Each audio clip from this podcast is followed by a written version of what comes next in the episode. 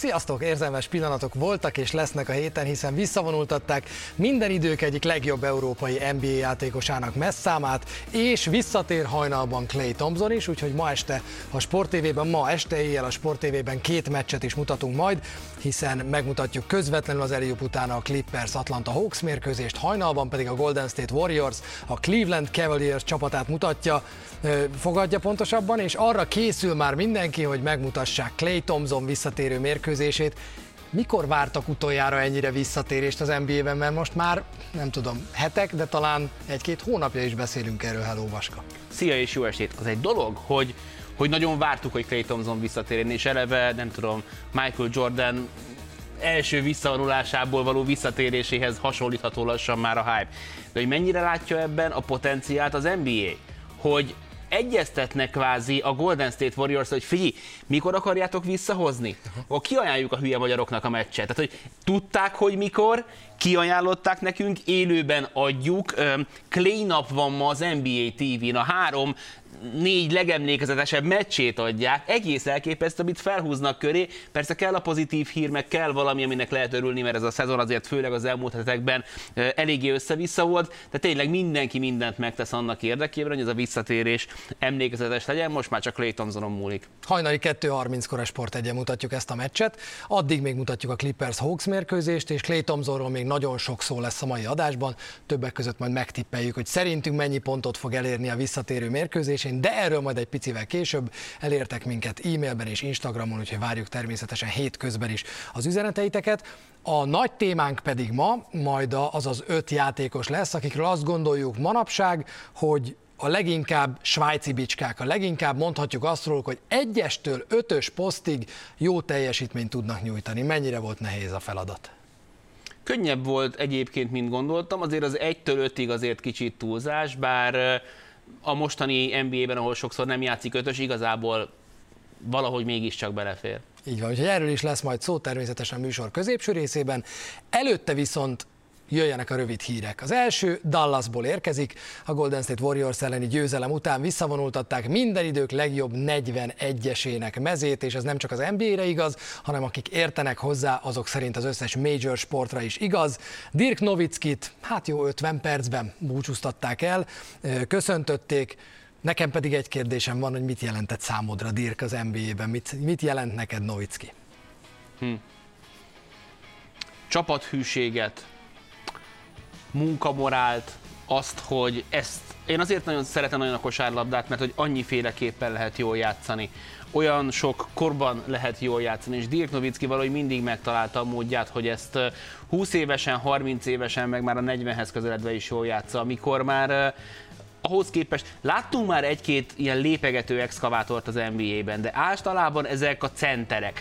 Oké, okay, hogy Novicki nem center volt, de center magasságú játékos volt, és és nem mondom azt, hogy rossz volt nézni a végén, ahogy mozgott, de azért látszott, hogy neki már azért nem ott és úgy hajlanak a dolgai, és mégis tudott hatással lenni a csapatára, és hajlandó volt lemondani pénzekről, és minden szerepet, amit rábíztak, azt elvállalt pályán és pályán kívül is. A kedvenc sztorim az az volt, amikor nagyon sokáig várt azzal, hogy megnősüljön. És egy, egy, egyrészt egy gyönyörű, és másrészt meg egy nagyon kedves lánynak tűnik az ő felesége, és ő könyörgött neki, hogy ha már csinálnak mindig a negyedek közé ilyen kis sketcheket a játékosokkal, ne legyél már te mindig az, akiből hülyét csinált, mert Novicki volt az, aki mindenbe bármikor beleáll, tehát egy tényleg egy, egy nagybetűs átolzék csapatember volt, és mellé meg olyan keze volt, ami akkor hát mondhatni azt, hogy ritkaságnak számított, most már azért többek között ő kövezte le azt az utat, ami a, ami a hét láb környékén magabiztosan triplázó emberek felé az NBA-be vezette a, a lehetőséget. Én amikor néztem ezt a mez visszavonultatást magát, pont odaült mellém a fiam, és kérdezte, hogy ki ez? Ki ez a bácsi, és miért búcsúztatják. És elkezdtem neki mesélni Dirk Nowitzki sztoriát, és ugye, ahogy meséltem, egy-két népmese jelemet azért raktam bele, hogy még érdekesebb legyen, hogy elkezdtem mesélni, Amerikába, meg hogy, hogy, hogy, megérkezett az NBA-be a csoffat frizurával, az egyáltalán nem odavaló teste, hogy soha nem tudott nagyobbat ugrani, mint hogy ki lehessen húzni alól a névsportot, hogy, hogy ez a fickó órákat, heteket, hónapokat, éveket gyakorolt Holgerges mindenrel, aki szintén ott volt, hogy kitaláljon egy olyan dobást, amiért először hülyének nézték, hogy Michael Finleynek egy interjúját olvastam, amikor mondta, hogy két dolgot nem értettek, amikor Gesvinnerrel megérkezett Novicki az NBA-be, és elkezdték nézni az egyéni edzéseit. Egy, hogy mit csinálnak, és kettő, hogy miért csinálják. Senkinek fogalma nem volt arra, hogy mit akarnak ezek, ez a zsámolyos edzés, meg mi, mi, mi, mit csinálnak ezek. És aztán az az egylábas hátralépős dobás, amit ő kialakított, és ahogy azt elkezdik másolni Kobe Bryantek, LeBron Jamesek, és hogy mindenki nézi, hogy basszus, ez a dobás tényleg működik, hogy kell, ez elképesztő. És, és hogy a végén, amit elmondtál, hogy ha meséltek a gyerekeiteknek, ha egy példaképet keres bárki a gyerekének sportolók közül, na őt mutogathatjátok. Sehol egy balhé, se, semmi. Egy példás családapa, egy példás sportoló, egyetlen egy NBA csapata volt életében, azt a búcsú beszédet, amit most mondott, azt is mindenki nézze meg, nem lehet hibát találni Novickiben. Szerintem. És ugye ez a dobás, ezt szerintem már elmeséltük párszor, de van akinek minden vicc új, hogy New Orleans All-Star gála, és bemelegítenek a csapatok, és ugye ez 2014, ha jól emlékszem, mm. tehát mhm. azért nem újonc még uh, Dirk Nowitzki, és elkezdik Sőt, a játékosok gyakorolni ezt a dobást, de, de ilyen Niemandok, mint Kevin Durant, hát, meg még akkor még keleti-nyugati főcsoport van, és full esettenek, és ott nézi őket, és így röhögcsér rajtuk, tehát hogy olyan szinten kellett megpróbálni, és ugye kellett hozni ennyit, kb. egy perccel előre spoilerezek, hogy kellett hozni egy kedvenc Novicki jelenetet, és én sokáig gondolkoztam, és ha ezt hoztad, akkor bocs, de azt a Sport Science videót, amikor lemérik azt, hogy miért működik a matekja ennek a dobásnak, hogyha ilyen magas Novicki, ekkorát ugrik, ennyit dől hátra, és ilyen magasan van a dobása, akkor egy 6,5 méteres játékosnak kell elé állni, hogy ezt le lehessen dobni, és szépen levezették matematikával, zseni volt nem ezt hoztam, de azt hoztam, ami nagyon-nagyon jól ö, megmutatja szerintem azt egyetlen egy 10 másodperces jelenetben, hogy mitől tudott Dirk Nowitzki egy 20 pont fölötti játékossá válni az egyértelmű problémái, fizikai hátrányai ellenére. Azt hoztam, ami nem jelentett meccs győzelmet, nem jelentett semmit, de amikor egy dobócsellel Kevin Durantet és Szerzsi Bakát megugrasztod így, és a kettejük között bebújsz és dobsz egy ilyen szemtelen, na nekem ez Dirk Nowitzki. Igen, ez a videó egyébként Zseni, amikor a saját kosarait nézi. Úgyhogy, úgyhogy én ezt hoztam, nekem ez Dirk Nowitzki, aki nem, sose volt a legmagasabb, sose volt a legerősebb, nem ugrotta a legnagyobbat, de itt több volt neki, mint bárkinek, meg itt, mert az a sok gyakorlás az nem csak fejben dőle. Így van. Amikor visszavonult és volt a beszéde, utána másnap kitettem egy posztot, amit így azóta is vállalok, hogy hogy szakkommentátorként hogy az embernek mindig megpróbálják találni, hogy ki a kedvenc csapata, van, akiről ezt lehet tudni. Nekem soha nem volt kedvenc csapatom, ezt is tök sok helyen elmondtam már, de hogy olyan elégedettség lett rajtam úrrá, amikor ő bajnok lett, hogy, hogy ez most így rendben van, és hogy ebben semmi szurkolás nem volt, hogy ez a fickó azon az úton, ahogy kihabtak 2006-ban, ahogy úgy veszi át a következő évben az MVP címet, hogy már tán a kiesés határán vannak, vagy már ki is estek előző évi döntősként a Warriors ellen, hogy elmegy egy ilyen Ausztrál El Camino-ra, hogy megtalálja újra magát. Tényleg hát annyi népmese jelen van ebben a, ebben a pályafutásban. Szóval 2011 és a bajnoki cím az zseniális volt. Én egy olyan sztorit hoztam Dirk Nowitzkiről, amit amikor így hallottam, meg olvastam is róla, de a képek majd alá fogják támasztani, hogy olyan öm, fazon volt ő, aki, tehát az NBA játékosoknak a szerződésében van egy klauzula, hogy mennyi időt kell kvázi közmunkával tölteni. Ezek hol aláírás, hol felolvasás, és az egyik a, a, a kórházba járás. És nem tudom, hogy ti hogyan vagytok vele, meg a nézőnek éppen a korában. Én a ezernyi torokszorító történet közül, amit nap mint nap ránk lőcsöl a világ, én a beteg gyerekekkel vagyok úgy, hogy azt bírom a legnehezebben, főleg mióta apa vagyok és ez a fickó, amikor a, Dallas Mavericksnek volt egy kvázi szerződés, egy megállapodása egy helyi kórházzal, hogy karácsonykor jön a csapat. És ez a szerződés ez valahogy lejárt, és kötöttek valami másmilyen megállapodást, mentek utána máshova, és Dirk Nowitzki jött következő évben is, meg a következő évben is. És az volt a kikötése, és nézzétek meg ezt a videót, Dirk Nowitzki hospitálra rá fogjátok, meg fogjátok találni a Youtube-on, hogy az volt a kikötése, hogy nincs fotó, nincs Twitter, nincs cikk, cikk, cikk semmi. Két órát ígért, öt órát maradt. Mindig hozott ajándékot, és beteg gyerekek közé jött be, mondom még egyszer, és egy, egy kétszeresen műtött rákbeteg srác, felgyógyultam már, remélem, hogy azóta is jól van meséli, hogy Uncle Dirknek kellett hívni, és, és, és ott volt a saját idejét extrán áldozva, az ajándékokat hozva, úgy, hogy már nem kötelezte rá igazából senki, és tényleg szerintem a jótékonykodásnak a, a legnehezebb formáját választotta, mert egyrészt abból adott, amiből a legkevesebb van, az idejéből, amit hogyha megpróbál értékesíteni másmilyen szempontból, elmetett volna motivációs beszédet tartani, aláírni bármit, nagyon sok pénzért, és gyerekek közé ment, ami nekem mind-mind-mind külön elképesztő és lenyűgöző. Hát van, aki kisebb embernek mutatja magát, mint amekkora, van, aki pedig sokkal nagyobbnak szeretné magát mutatni, mint amekkora. A mérkőzés játékvezetője itt tett a Miami Portland összecsapáson, amikor egy egészen váratlan pillanatban harsant a síp, és a következő pillanatban azt láttuk, hogy Kyle Lowry egy picit ideges, és sétál lefelé a pályáról. Kyle Lowry korábban már kapott egy technikait reklamálásért, és itt történik egy falt, ami után Kyle Lowry fogja, és oda dobja a labdát a játékvezetőnek. A játékvezető pedig éppen még Duncan Robinsonnal beszélget, és ezért nem odafigyel, és így melbe találja a labda. Majd a következő mozdulatával a játékvezető kizavarja Kyle Laurit a második technikaival. De nézzétek a mozdulatát. Az, az a Nem mozdulat, kizavarja. ugye, hogy a mozdulat? Azt a Bam! bírót, aki ilyen mozdulattal állít ki bármilyen játékos, bármilyen sportágban, örökre eltiltani a jó anyját, de tényleg. Hogy lehet ilyet csinálni? Ez a showman vagyok, ez a majd én megmutatom, takarodják kifelé. Hogy minek képzeled magad, de komolyan. Azért van ott, hogy rendet tartson a pályán, nem azért van ott, hogy showmankedjen. Ettől annyira ki vagyok, hogy azt nem. Kicsi most kijött. Egy újonc bíróról van szó, Matt Callionak hívják, Csabi nyilván rasszista, az első kanadai bírója az NBA-nek, nem tudom mi lehet itt mögötte, majd megvizsgáljuk terápián. Újonc hiba volt, a probléma ezzel az, hogy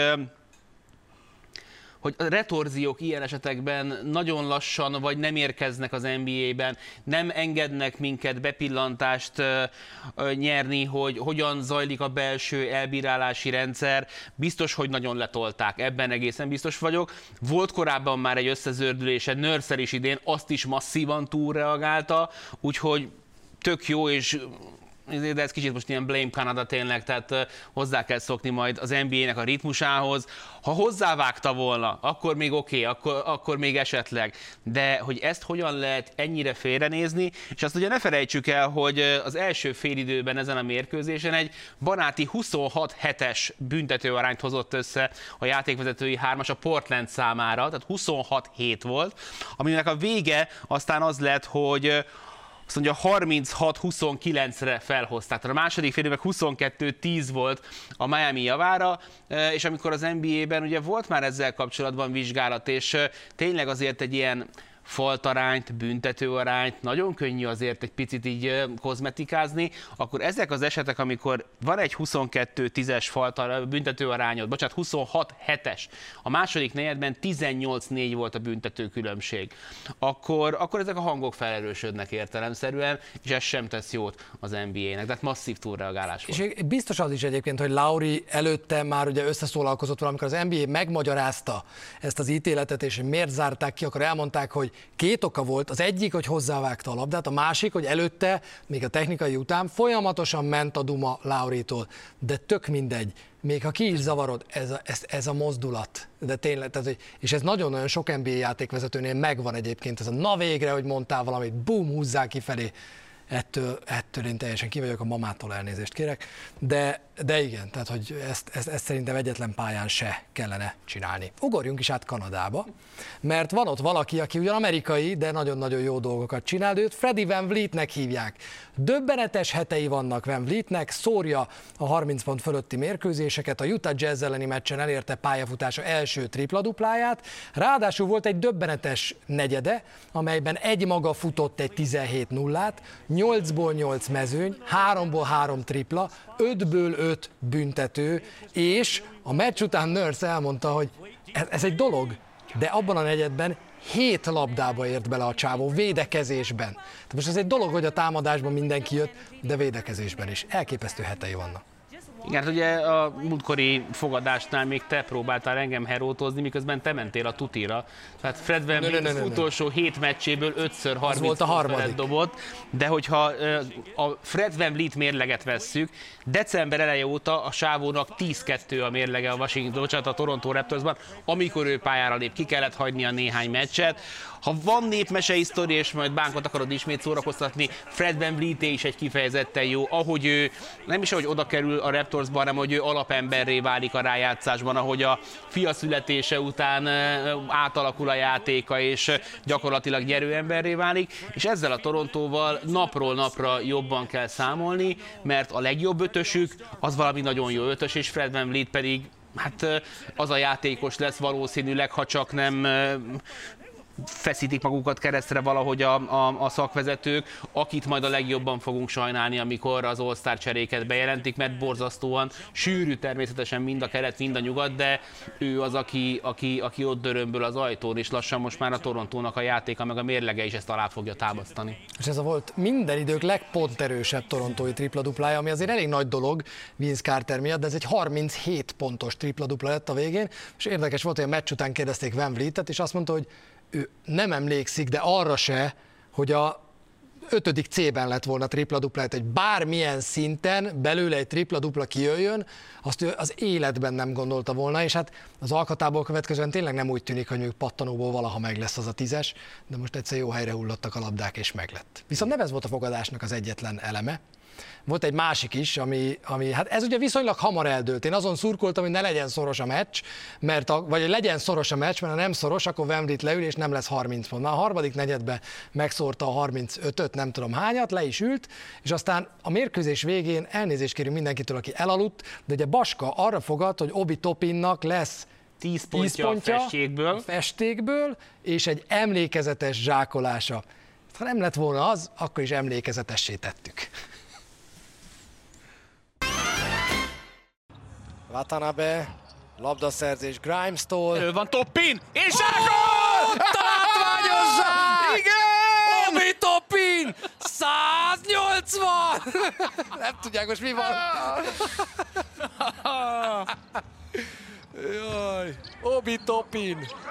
A te mai 180 vagy 9 nyilasod, vagy nem tudom milyen. Nem, persze. 2-1. Mindjárt kezdek. 100%-os hét az Eliubban. Emberek ilyenkor már nincsenek ébren, mert meccs végén közte 20-nál. Obi Toppidnak az utolsó 10 meccséből kétszer jött össze a festékből a 10 pont, megnéztem egyébként, úgyhogy előtte 5 meccsen semmi, tehát szerintem egész nyugodtan 2-2-re hozhatjuk ezt. Kettő-kettőre hozhatod, ha ma te találod el, hogy Clay Thompson hány pontot dob a visszatérő mérkőzésén. Egyelőre a tippekkel így állunk, és nem sokára majd folytatjuk a Clay Thompsonos tippel, de előtte még nagyon sok dolgunk van, hiszen jönnek a szünet után az NBA svájci bicskái, az élükön a mostanában centert játszó, méghozzá fantasztikusan centert játszó LeBron James-el. Mindjárt jövünk.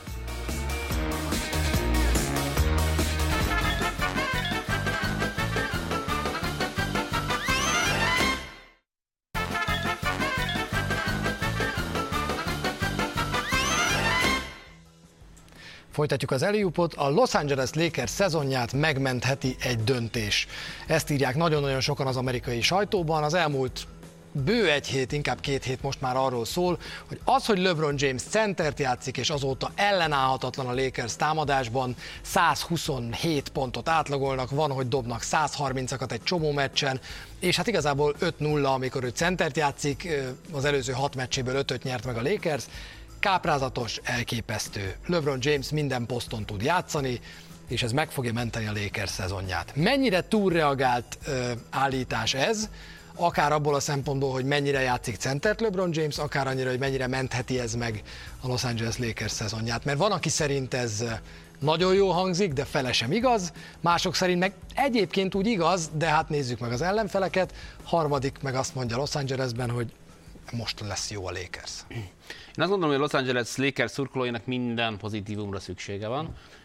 Szerintem ez a fele se igaz kategóriához van inkább közel, hogy LeBron James centert játszik, azért mérkőzésenként 10 darab, 9 darab, 10 darab, 14 darab tripla kísérlet. Oké, okay, hogy 2021-ben egy centernél ez belefér, de mm, szerintem az igazság valahol félúton van.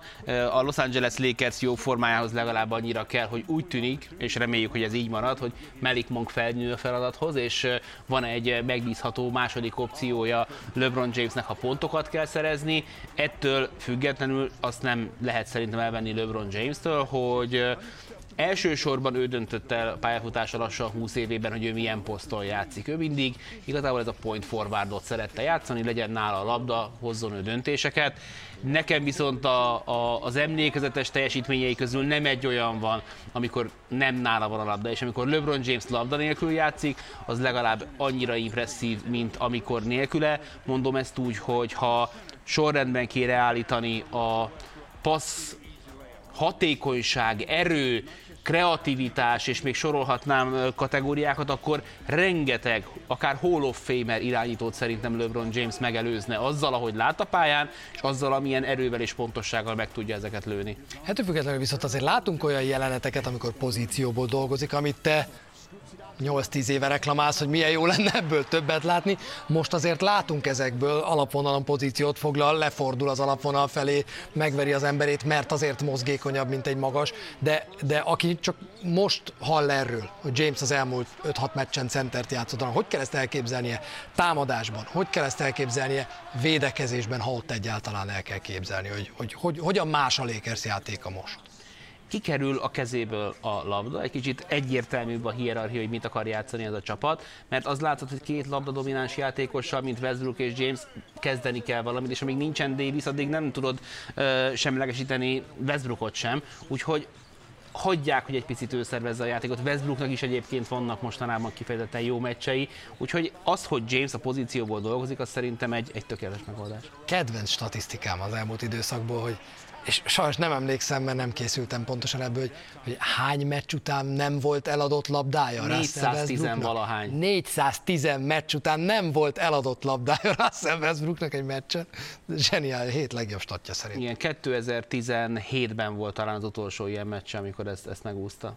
Úgyhogy a Lakers jó, de azért túlságosan nem kell tolni azt, hogy ez majd megmenti a Lakers szezonját. Szerintem ez kb. úgy igaz egyébként, hogy valaminek ki kellett rángatni a lakers abból a totális apátiából, amiben volt ez a csapat, és arra az időszakra, amíg a Lakers Davis nélkül van így, addig ez egy jó megoldás. A Lakers most elindult, az ellenfelek tényleg a liga leggyengébben védekező csapatai között voltak, nehezebb lesz majd a Lakers programja, de a Lakers jó, James pedig nagyon sokoldalú. Ennek kapcsán ő az első svájci bicskánk, de hoztunk még négyet, akikről azt gondoljuk, hogy valami olyan poszton képesek ők működni, ahol elméletileg azért nem kellene nekik jól működni, olyan pozíciókban, olyan szerepeket is be tudnak tölteni, amit elvileg nem nekik kellene, mert a magasságuk, az alkatuk, akár a képességek, az alapvető képességeik nem erre hivatottak, de mégis jók. Hogyha ehhez a hasonlathoz, vagy metaforához visszatérünk, tehát LeBron James egy olyan svájci bicska, aminek, hogyha megnézed, akkor alapvetően ez a fő kése van a leginkább elkopva. És akkor, amikor elkezd egy nyitogatni, akkor jó, kénytelen kelletlen, de, de igazából ő egy Rambó tör szeretne lenni, csak aztán svájci bicska lesz belőle. A következő két játékos viszont épít erre, ebből akar és csinált magának karriert. Az elsőt úgy hívják, hogy Draymond Green, aki ugye második körös pick volt a Golden State Warriorsnál, és pont LeBron James ellen um, hát csinálta meg a nevét, hogy egy ilyen anglicizmussal kezdjem, rajta védekezett még újonc korában talán egy fantasztikusat egy mérkőzésen, és, és akkor LeBron James is már az újoncnak megsüvegelte a teljesítményt, hogy igen, ez nem volt semmi. Aztán LeBron James, bocsánat, Raymond Green, ahogy Steve Kerr megkapta a vezetőedzői posztot, egyre többször került a kezdőtösbe, egyre nagyobb szerep hárult rá, és kiderült, hogy ennek a fickónak nem csak a védekezéshez van motorja, hanem a támadáshoz is van esze és elkezdett egyre többet az ő kezében kikötni a labda, és az látszott, hogy szuper önzetlen, nagyon jó meglátásai vannak, igazából próbálni kell lassítani a fejét, mert ő már három lépéssel járt előre, míg a csapattársai egy része csak kettővel, vagy éppen egyel, emiatt azért csak az eladott labdája is Draymond Greennek. De szerintem mindent elmond a játékáról az, hogy összegyűjtöttem a karrier csúcsait. Tehát olyan fickóról beszélünk, aki dobott már egy meccsen 37 pontot, szeret már egy meccsen 20 lepattanót, ebből volt olyan meccs, amikor 10 támadó jutott, volt már 19 gólpasszol egy meccsen, volt 10 stílje egy mérkőzésen, blokkból csak 7-ig jutott, és volt egyébként 8 triplás meccse is és védekezésben egyénileg is, csapatszinten is, mentor szinten is gyakorlatilag képes hosszú távon hármastól ötösig bárkit fogni, rövid időszakokra kettes egyeseket vagy egy az egyben, de inkább segítőként, duplázóként semlegesíteni, és támadójátékban pedig, pedig nem azért szeretjük, amit a labdával a kezében dob, hanem minden mást. Screen assist, normál assist, és egyáltalán, ahogy menedzseli azt, hogy amikor Steph Curry-t elkezdik duplázni, semmi gond, van még egy irányítónk. És szerintem az, hogy nincs egy elit dobása mindezek mellé, az még külön emeli azt a teljesítményt, hogy ő egyébként tud irányítani, anélkül, hogy, hogy elit dobása lenne. És amit mondtál, hogy vannak eladott labdai, hogy vannak, de hogy tavaly 8,9 volt az assziszt átlaga, és emellé volt három eladott labdája a csávónak, ami egy három az egyhez arány, ez, ez, ez tényleg irányító szintű, nem is rossz irányító szintű teljesítmény szerintem, és, és ehhez 198 centi, gyakorlatilag aki ismeri a játékát tudja, hogy vízszintesen ugrik Draymond Green, tehát az sincs, hogy igazából a mezőny fölött játszana, hanem minden észből történik, és ha megnézitek, hogy mindig felemelt fejjel kosarazik, a lepattanó után ugye megspórolja azt a paszt a Golden State Warriors, hogy oda dobnád az irányítónak a labdát, már mehet Curry, és majd Thompson foglalhatja el a helyét, és rengeteg ilyen klippet találtok, ha megnézitek, hogy Draymond Green irányít, a YouTube-on rákerestek, hogy Draymond Green assist, amikor tényleg az van, hogy nincs már annyira egyszerűnek tűnik, mint az egyszer egy. Curry meg Thompson fut szépen a helyére, a könnyékbe vagy az alapvonalra kapják a labdát, Green pedig a legjobb ütemben oda nyomja a labdát, és pontosan tudja, hogy mikor kell adnia, hogy egy tized másodperc még maradjon a dobásra, de az kristály tiszta legyen. Tehát ezek annyira minőségi passzok, hogy elképesztő, és emlékszem még nem tudom hány éve, de amikor a Warriors úgy elkezdett bejönni, de még nem volt kolosszális. Emlékszel, hogy egy eljúbban arról beszélgettünk, hogy top 25 vagy top 20 játékos a ligában Draymond Green, és talán azt szavaztuk meg végül, hogy hát nagyon a határon van, de igen. Szerintem most pont azt néztem, mert nem emlékszem mind a 75 évre, hogy bekerült-e végül a legjobb 75 közé, de hát nem. Ja. De figyelj, szerintem egy, egy közepesen jó ügyvéd bedomálja. Tehát, hogy amit, amit egy, figyelj, ott, van, ott vannak a gyűrűk, ott vannak az évvédő játékos a címek, és tényleg olyan elképesztően sokoldalú fazonról van szó, hogy, hogy az, hogy ő amikor visszavonul, akkor, akkor hát meglepne, hogyha nem lenne elsőkörös Hall of Famer, és megérdemelten lesz elsőkörös És majd emlékeztes, hogy, hogy az egyik következő svájci bicskánál még dicsérjük meg, így mondjuk nem ez könnyű emlékeztetni, de majd akkor igyekszem én emlékezni. A következőt egy jó ügyvéd hova beszéli be az NBA legjobb játékosai között? Hát meglepne, hogyha százban lenne. Biztos. Mert ő, ő, a, ő a kakuktojás, ő a, ő a keményen dolgozó kisember, és igazából a kis közös Google Docsingban, amikor dobáltuk be a svájci bicskákat, ő bekerült, és hál' Istennek benn maradt. Nem olyan régen, még most éppen szerintem zuhanyzik a, a Brooklyn Nets játékosa. Csabinak nagy napja van. Tehát egyrészt ugye egy-háromról kikapott a Róma, a Spurs hosszabbításban mm, két ponttal a Netsről, és, és, és itt van, és csinálja, és, és akiről szeretnék beszélni, az az, az a Bruce Brown, aki ebben a csapatban az igénytelen glue guy, aki 42. pick volt, a Detroit Pistons választotta ki az elmúlt években, ugye az azért néha egyenlő egy halálos ítélettel, hogy ebből egy g vagy egy európai karrier lehet, és Bruce Brown nem az a féltétlenül az az a légiós típus, akire mondjuk Európában elköltik a nagy pénzt, mert amit hoz, az, az talán megtalálod lehet a saját országodban is. Volt egy gigantikus trade, amikor ő ide került Brooklynba, részt vett benne Cedric Bay, meg Luke Kennard, meg Landry Shamet, Clippers, mindenki benne volt, és tavaly, hogyha emlékeztek, amikor Hardenért cserélt a, a Brooklyn Nets, hogy gyakorlatilag kis lesöpörték a kamrát, a padlást, alig maradt hatrafogható játékos, és körbenézett Steve Nash, és itt volt ez a srác, Bruce Brown, aki, aki kellett a csapatba, hogy, hogy elvégezze a munkát, meg hogy ő itt volt már a szezon eleje óta, látta már a figurákat, és hirtelen azt vette észre, hogy egy playoff meccsen kezdő ez a játékos. Volt olyan meccse, amikor teljesen indokolatlan okokból nála kötött ki a labda a mérkőzés végén. Mindenki arról beszél, hogy na, hogyha Kevin Durantnek hosszabb vagy rövidebb a cipője, ha nem Bruce Brownnak adják oda a labdát, talán a harmadik meccs volt ez, akkor is lehet, hogy a Nets jut tovább, de megint csak hozom a sokoldalú statisztikák rovatot, tehát az összes karrier csúcs, nem egy meccsről beszélek, 29 pont, 14 lepattanó, ebből 6 támadó lepattanó, 11 gólpassz, 5 stíl, 4 blokk és csak négy eladott labda. 193 centi magas a fickó, és mindent meg tudsz oldani, én azt gondolom, egy bizonyos magasság alatt. Pontot tud dobni, Charles Barkley óta tudjuk, hogy lepattanó király lehetsz, akkor is csak 195 centi vagy, de jó nagy a segged, és tudsz vele helyezkedni gólpasszhoz se kell. A blokk az az egyetlen, ahol lehet egy-két ilyen highlight blokkot, Dwayne Wade volt erről nagyon híres a maga 198 centiével, 193-mal, és ebből is összehozott négyet.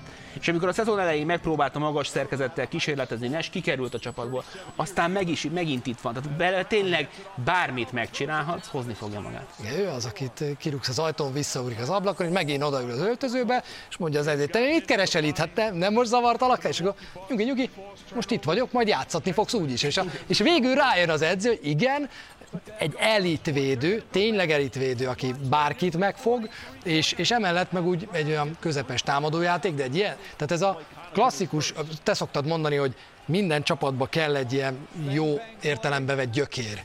De hogy, hogy minden csapatba kell egy ilyen ötödik. Az ötödik, akit, aki, aki ötödik volt abban a kezdőtösben, amelyik 18,4 ponttal dobott többet száz támadásonként a playoffban, mint az ellenfelek. És ő pontosan nem kap labdát, nem érdekli. Ne, őt semmi nem érdekli, és a végén mindig rájön az edző, hogy játszatni kell. Viszont nyáron szabadon igazolható, 4,7 millió dollárt keres most szezononként, mennyi az ő értéke? És mekkora lesz a tumultus? Én nem hiszem, hogy eléri majd a 10 milliót. Hm. Én azt gondolom, hogy valahol 8 millió környékén. Szerintem megtartja a Brooklyn. Igen? Mm. Én rámennék. Nem, nem hiszem, hogy, hogy annál többet nagyon ki tud harcolni. Mondom, ilyen kevés ponttal ez, ez nehéz is lenne, de hogyha hosszú távra tudsz egy ilyen, egy ilyen tényleg egy olyan Jolly Joker puzzle aki minden, mindenhova be tudod nyomni, azt szerintem ebben a csapatban a következő években is hatalmas kincs lesz. A következő szereplőnknél kell elmondanom azt a történetet Draymond Greenről. Ez a szereplő az NBA legkülönlegesebb centere. Centert ennyire tátott szája, hogy mégis mi a frász csinál a pályán, nem nézett NBA néző soha, és támadásban mindig elképesztő virtuóz volt és jó volt, és védekezésben meg egyáltalán nem. És Draymond Green, amikor egyszer nem jutott playoffba, ugye a kettőből a Golden State Warriors, és meghívták szakértőnek a TNT-ben, akkor egy egyperces videoklipben szana, négy négy darab jelenetet felelevenítve szana szétszette ennek az embernek a védekezését. Azt mondja, itt is rossz védekezik, itt is rosszul, itt is rosszul, itt is rosszul. Ha a Denver Nuggets nyerni akar, akkor neki sokkal jobban kell védekezni. És eltelt egy év, és Nikola Jokic, róla van szó, oda ment Draymond Green az egyik meccs előtt, és azt mondta neki, hogy na figyelj, hallottam ám, amit mondtál, és megfogadtam a tanácsaidat, na jobb védő lettem. És Draymond Green azt mondta, hogy aha, jobb védő lettél. Szóval Nikola Jokic a következő, akiről tudjuk, hogy döbbenetes. Nemrég volt egy 26 pont, 22 lepattanó, 8 gólpacsos meccse, Charles Barkley óta nem látott ilyet az NBA, és a legjobban passzoló center. Most direkt megnéztem, hogy Karim Abdul-Jabbarnak volt a legtöbb gólpassza a ligában, 4,3 tizedes gólpassz átlag ez, Jokicé 6 a legjobban passzoló centert all-time mondod. Igen, igen, igen. 4,3 volt az ő assziszt átlaga meccsenként, Jokic 6-nál tart jelenleg mérkőzésenként, messze magasan ő lesz a legjobb, hogyha ezt végigviszi. Olyan régóta mondjuk már, hogy egy új fajta centerposzt van, és mégis, amit Nikola Jokic művel, az egy, az egy teljesen külön univerzum. Ja. Igazából ő az 1-től 5-ből az 1-es, 4-es, 5-ös posztot játsza. Tehát irányítani abszolút tud. Jó, mondjuk úgy, dob, úgy triplázik, mint egy kettes. Igazából az a, egy hármasnak az atletikussága hiányzik a játékából, de megvan a négyes középtávolia, az ötösnek pedig a, a gyűrű alatt a lábmunkája egészen félelmetes, amit Nikolájok így csinál. Ezen a héten is volt olyan passza, pont ez? Ez az ez. pontosan, igen. Ami, ami a Philadelphia nem is a bocsánat, a Sacramento-nak a transition védekezését kicsit kicsúfolja, és értem, hogy elalszik, ha jól látom len, de hát semmi jelen mutat arra. Néz oda. Egy center, no pass, pattintva, forintos labda, menj a fenébe. És, és, és én, én nagyon kíváncsi leszek arra, hogy mi lesz majd, amikor két-három-öt év múlva jönnek már, mint mindig, amikor jönnek az új nevelések, megjöttek már a Curry nevelések. Milyen lesz, amikor megjönnek majd a Jokic nevelések? Ezt lehet nevelni? A dobá, dobást azt meg lehet tanulni szerintem. Azt, hogy, mert hogy ez a, ami, ami neki van, és egy kicsit most akkor megint lehet szerintem párhuzamot vonni Draymond Greennel, az az a, az, az a látásmód a pályán, amit, ami, ami ösztönből jön, amit nagyon nehéz tanítani szerintem. Lehet, hogy jó is neki, hogy ilyen délszlávor, így szabadabban neve, tehát ilyen szabad szellemben nevelik a kosárlabdázókat, és úgy ez belefér, hogy ez gyerekkorodban gyakorolod, és tökéletes ügyben nem csapnak a kezedre, hogy neked nem ez a dolgod. Szerintem, szerintem tanulható egy része. A szándék, az affinitás az mindenképpen, és miközben egyébként a ligából szorulnak ki ezek a klasszikus magas emberek, mindenkinek kell valami extra, ami legyen hozzá. És hogyha neked az, hogy látsz a pályán, és nem csak szívesen passzolsz, hanem még tudsz, és ugye André Drummond a másik, aki, akiben, aki, aki belül azt hiszi, hogy Draymond Green, bocsánat, Nikolaj Jokic, csak hát nem jön össze neki. Szerintem lesznek olyan játékosok, akik erre elkezdenek majd kifejezetten gyúrni, hogy oké, okay, nincs meg az atletikussága, mert a másik másik center típus, ami nagyon működik, ma ilyen is fogunk látni ilyen példát, ez a Capella féle, Jared féle, az irányító összerántja, ott van mögötte szinte mindig az Eliup. Ahhoz kellenek viszont rugók, Nikolaj Jokic nem lenne olyan jó center ebben a szerkezetben, így viszont tökéletes. Következő szereplőnk pedig régóta nem játszik, és az az igazság, hogy hogy bármennyire nem színes az ő játéka, de és mégis... Ki is hagytam a listából, amikor össze kellett rakni. Igen. És mégis hiányzik az NBA-ből az ő játéka, akármennyire szürkés, vagy akármennyire nem látványos időnként, mert így szoktuk meg az ő játékát, sokáig egyébként feketében és szürkében játszott, az már a múlt, viszont, viszont folyamatosan fejlődött. Megérkezett a ligába, 1,7 triplát dobott meccsenként, Uber rondán, öt fölé tornázták ezt föl, ezt is megtanulta. Megtanult tempózni, megtanult a betörésekből jó. Tehát gyakorlatilag a támadó játékból nem tudunk olyat mondani, ami hiányozna a repertoárjából. Emellett pedig ő az a játékos, aki amikor a 2013-as nagy döntőben LeBron James büntetőt dobni készült a Spurs ellen, és hallotta a dudaszót, hogy csere következik, hogy maga mögé nézett, látta, hogy Kawhi Leonard, és azt mondta, hogy oh, nehogy már. Szóval Kawhi Leonard a következő svájci bicskánk, én őszintén mondom, hogy nem tudok olyat mondani, amit ő ne tudna elit módon ebből a játékból. Talán egyébként, ha nagyon kell valamit, akkor pont, a, pont ez a kreatív Jokic féle, Draymond Green féle ez hiányzik belőle. Igen, hogyha össze kéne rakni, ugye a csúcs szezonjában éppen, hogy 5 gólpassz fölött átlagolt, ha össze kéne rakni Kawhi Leonardnek a legszebb passzait, akkor nem ez lenne a következő 10 órás YouTube videó. Lesz belőle 5 passz, de ezek ilyen kis precíz robotpasszok, ami a valószínűség számítás szerint jól működik, nem azok a, azok a virtuóz, zsigeri, zseni passzok, amiket mondjuk ezen a listán szereplő, akár LeBron James, akár Draymond Green, Bruce Brown-t is vegyük ki ebből, vagy Jokicra jellemző. Mi hiányzik neked leginkább Kawhi Leonard játékában, és mennyire hiányzik ő a Clippersből? Ne felejtsük el, hogy a Los Angeles Clippers ma este nélküle, és Paul George nélkül látjuk majd 21 óra 30 perc rögtön az Eliup után a Hawks ellen. Mi hiányzik a játékából? A játékából nekem nem feltétlenül hiányzik semmi, nekem a személyisége az, amit, amit elismerek, hogy ő ezt az utat választotta, ettől még nekem soha nem fog bekerülni a, a, a kedvenc. Én szeretem, hogy egy kicsivel több tök, egy kicsivel több vér van benne. Lehet, hogy nem kell elmenni abba az irányba, mint, mint Draymond Green, aki néha azért tud túl sok lenni, de amíg mondjuk, nem tudom, Nikola Jokic is a pályán egy ilyen szemtelen robot, de kirakod interjúzni, kirakod, akkor látod, hogy azért egy nagyon vicces, meg jó arc. Kawhi Leonard meg, amikor kiviszed a pályáról, ugyanazt csinálja, csak nincs a kezében labda. Igen. De, ez, de ennyi, nekem nem hiányzik semmi Leonardből, szerintem ő tökéletes, nem szabad az ő játékába más terültetni, olyan játékosokat kell köré tenni, akik ezeket majd kikompenzálják. És apropó, hogy nincs a kezében a labda, azon gondolkoztam, hogy hogy védekezésben, amikor ő védekezik, akkor ki az, akit nem tud megfogni Kawhi Leonard, és így egyes, kettes, hármas, négyes megfogja, tök mindegy, hogy ki az. És akkor eszembe jutott, hogy jó, egy ilyen nagy benga center, azzal lehet, hogy tényleg nem tud mit kezdeni, de arra meg minek pazarolnád az ő védő tehetségét egyébként, soha nem fog olyan embert fogni Kawhi Leonard, szóval, szóval a védekezésben neki tényleg szó szerint nincs ellenfele. Igen, akit ő nem tud megfogni egyesben, azt más se tudja megfogni egyesben. Tehát mit tudom, azért egy az egyben megfogni egy körrit, egy tréjángot, egy stb. azért piszok nehéz. De körrit meg tréjángot a legjobban védő kisember se fogja megfogni egy az egyben. Egy jó hírt mondjunk a Clippers szurkolóknak, amellett, hogy ma mutatjuk a csapatokat megint, ugyanúgy, ahogy a Memphis ellen. Ugyan... Clippers hetek vannak. Igen, Clippers hetek vannak. Úgyhogy ma este fél tízkor is egy jó kis Los Angeles Clippers Atlanta Hawks mérkőzés. Azt a jó hírt még nem tudjuk mondani, hogy Kawhi Leonard vagy akár Paul George most már visszatérne a Clippersbe, viszont most már azt mondják, hogy Kawhi Leonard esetében nem csak elképzelhető, hogy ebben a szezonban ő pályára lép. Ne felejtsük el, hogy szeptember, október, november végig csak ezt mondták, hogy hát nem kizárt, hogy a szezon végén még jön. Most már azt mondják, hogy ez egy valószínűbb szenárió, hogy ő március végén, április elején, tehát a playoff előtt visszatér majd a pályára, mint hogy nem. Addig mit kell csinálni a, Lakers, a Clippersnek, hogy ez, ez, ez valahogy, valahogy összejöjjön? Hát nem maradni a tízben maradni valahogy a tízben. Most ezzel nem állnak rosszul, ugye, mert a, a, a Lakers jó szezont választott arra, hogy 50% körül játszom, mert ezzel még hatodik helyen tud lenni nyugaton. A Clippers jelenleg 19-21-jel, 9. és 4 vereséggel van lemaradva mögötte a Kings. Ez szerintem tartható.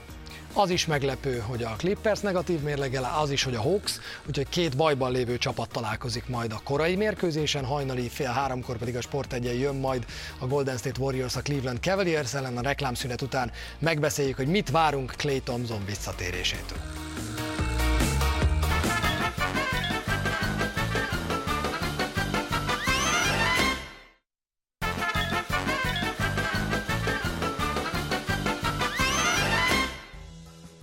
Két és fél év, egy keresztszalag szakadás és egy Achilles in szakadás után 941 játék nélküli napot követően, 941 nap után Clay Thompson pályára lép. Képzeljétek el, hogy 941 napig nem csinálhatjátok azt, amit a világon legjobban szerettek. Ebben az állapotban van most Clay Thompson, de ma éjszaka a sport egyen ez megváltozik hajnali fél háromkor a Cavs. Mit vársz? Mit várok? Hú, hát a, a Warriors most bekormányozta magát egy ilyen, egy ilyen mini slumpba, uh-huh. az elmúlt két meccsen, amin szerintem jó lesz majd, hogyha ki tudnak jönni. Csak egy képet keresek, itt van. Ah, az meg elnyomtam. Hoppá. Scusi. Jó van, nem én mondtam a legdurvábbat akkor. Tudod, mit a kanadai bírónak Utolsó alkalommal, amikor Clay játszott, Kawai még a Raptorsban, George a Oklahoma-ban, Durant a Warriors-ban, Irving a Celtics-ben, Butler a Philadelphia-ban, Harden a Rockets-ban, Westbrook is az, ö, a Thunderben, Davis a Pelicans-ban, és Chris Paul a Houstonban játszott. Na ennyit változott a világ, mióta Clay Thompson nem lépett pályára. Én arra számítok, hogy, hogy Clay Thompson nagyot fog menni. Ez, ez egy olyan visszatérés lesz, ami, ami, ami, ami be fog kerülni majd a történelemkönyvekbe. Nagyon sok minden változott, tényleg, nem? Az említett játékosok is. Ugye ő is kapott szemrebbenés nélkül egy 5 év 190 milliós szerződést, és mással sincs tele az amerikai sajtó, mint hogy ebből már 84 milliót megkeresett, anélkül, hogy pályára lépett volna. Többet keresett sérülte, mint előtte, mint előtte összesen. összesen igen. igen. De, de, de, de, hogy nincs ember, aki, aki jobban idegesítene szerintem ez az ingyen élés, mint Clay Thompson. Mekkora veszélye, 31 éves, mekkora a veszélye annak azért, mennyi, mennyire tartasz ettől a visszatéréstől abból a szempontból, hogy azért 31 év, tértszalag, Achilles, aggódunk-e? Clay Thompson nem az atletikussága miatt szerettük. Clay Thompson egy nagyon precíz ember, a szokásainak a rabja, a, a felkészülésnek a, a, a, a megszállottja. Én azt gondolom, hogy ő ki fogja magának ezt matekozni, hogy ez hogy ne látszon az ő játékán. Nem kell, a labdakezelése, hogy ha kopott, kit érdekel, eddig se ütötte le a labdát. Nem azért dobta be a triplákat, mert magasabbról engedte be, mint bárki, hanem azért, mert meg volt a ritmus érzéke. És azt mesélik a srácok, a a srácokat, akik elég jó, a Golden State játékosok, amikor már ötöt ellen játszottak, hogy 50%-kal kb. mindent bedobott, és, és, és amikor Andrew Wiggins megkérdezték, aki soha nem játszott ugye Clay Thompsonnal, mert amikor ő jött a Warriorsba, akkor már sérült volt. Te nem hiszed el, nem ütél a labdát, nincs ilyen játékos, gondold el, hogy mennyi helyet fog nekünk hagyni, mert hogy aki leüti a labdát, arról egy picit behúzódsz, felkészülsz rá, olyan szinten fogja átalakítani a spacinget, olyan szinten fog majd egyébként játékosoknak a szerepébe beleszólni, aminek egyébként van veszélye. Mi lesz mondjuk pullal, hogyan befolyásolja ez mondjuk Paytonnak, vagy Otto Porternek a játékperceit, de ez egy nagyon kellemes probléma ettől még. Én nagyon szeretném azt, és Kevin Durantnek tudom, hogy a millió az egyből a felgyógyulása, és nem látszik rajta az, hogy az Achillesével bármikor probléma lett volna, hogy Clay Thompson lesz a második, és az orvostudomány az most már ott tart, hogy úgy össze tudják rakni. Nem siettették, egy másodpercig nem siettették ezt Sőt. a fickót vissza. Sőt, hát szerintem már nem mondom, hogy egy hónapja játszhatna, de szerintem Simán. az első hírek azzal kapcsolatban, hogy ő 5 az 5 ellen játszik, azok biztos, hogy egy hónapja már megérkeztek. Az elmúlt napokban meg egészen durva hírek érkeznek. Toscano Anderson mondta el egy sajtótájékoztatón, hogy az edzésen 43 másodperc alatt 12 pontot dobott Clay Thompson, tehát négy triplát így szórt be egymás után, úgyhogy... Két kézzel zsákol. Igen, elméletileg a formájával olyan nagyon nagy problémák nagyon nem lehetnek. Olvastad a Bogut sztorit az olimpiai faluból? Hogy az olimpia falu, olimpiai faluban nem látsz amerikai válogatott játékost, mert ülnek a, a luxusjakton. Persze. Clay Thompson tetőtől talpig TUSA gírben slattyog az olimpiai faluban, füles a fülén, Bogut lerohan a buszról, te mit csinálsz itt? Semmi sétálgatok, nem jönne, lóghatok veletek? Elment az Ausztrál olimpiai ö, faluba vagy szállásra, körbenézett mindenkivel, lepacsizott, Bogut fölment a szobába, azt hitte már sehol semmi, pár óra múlva visszament, Clay Thompson valami úszóval vagy atlével pinyózott még mindig ott, ezt a fickót nincs, aki ne szeret. My OCD is better than yours. A csapat egyébként elképesztő, tényleg 29 héttel áll a Warriors, de ahogy mondtad, mostanában van egy kis megzöttyenés, főleg támadásban, mert ez a csapat, amelyik első volt támadásban, és aztán még szorosan ott volt a dobogó közelében, most ha jól tudom, akkor tizedik helyre csúszott vissza a ligában. Ez minek köszönhető szerinted? Szerintem egy picit belefáradtak ebbe a hatalmas rohanásba. Nem várják Clayt. Várják Clayt, Utolérte őket az, hogy igazából Curry az elmúlt egy-másfél hónapban nem dobott jól már, nem vonnék le ebből nagyon messze menő következtetéseket, szerintem a Warriors ettől még oké, okay. lesz majd egy picit össze csiszolódás ezen a, ezen a mai meccsen, meg a következő néhányon, de nem izgulnék se. A Phoenixnek a mostanában becsúszó zakó is a Warriors miatt, látjuk, hogy 50% környékén még hatodik helyen tudsz playoffban lenni. Csere vagy kezd? Kezd, kezd. Ezt elmondta Kör is azonnal, kezd. Szerintem is kezd. És akkor már csak az van hátra, hogy mondjuk egy pontszámot. Te szoktad előbb mondani, hogy én mondom most először. Szerintem Clay Thompson visszatérő mérkőzésén 16 pontot fog dobni. És aki közelebb van hozzá. Aki közelebb van, igen. Aki, akkor, akkor úgy kéne mondani, hogy én Igyekezz... páratlant mondjak, mert akkor tudunk biztosan döntést hozni, mert akkor biztos, hogy fele lesz a különbség. Hát, ha én is páros mondok, akkor lehet középpont, és akkor nincs döntés. Akkor páratlant mondok, ez nálam is, én 21-et mondok. 21. Jó visszatérést várunk Clay Thompson-tól, ebben megállapodhatunk. Hajnali 2.30-kor lesz majd ez a mérkőzés a Sport 1 ahogy láthatjátok. Aki nem csípi el, annak van holnap jó időpontban ismétlés, de előtte még rögtön jön majd a Los Angeles Clippers Atlanta Hawks összecsapás, arra is természetesen várunk majd mindenkit. Köszönjük szépen a figyelmet, Baska mi pedig ugrunk, és közvetítjük az első meccset. Baska marad az éjszakaira is. Sziasztok! Sziasztok!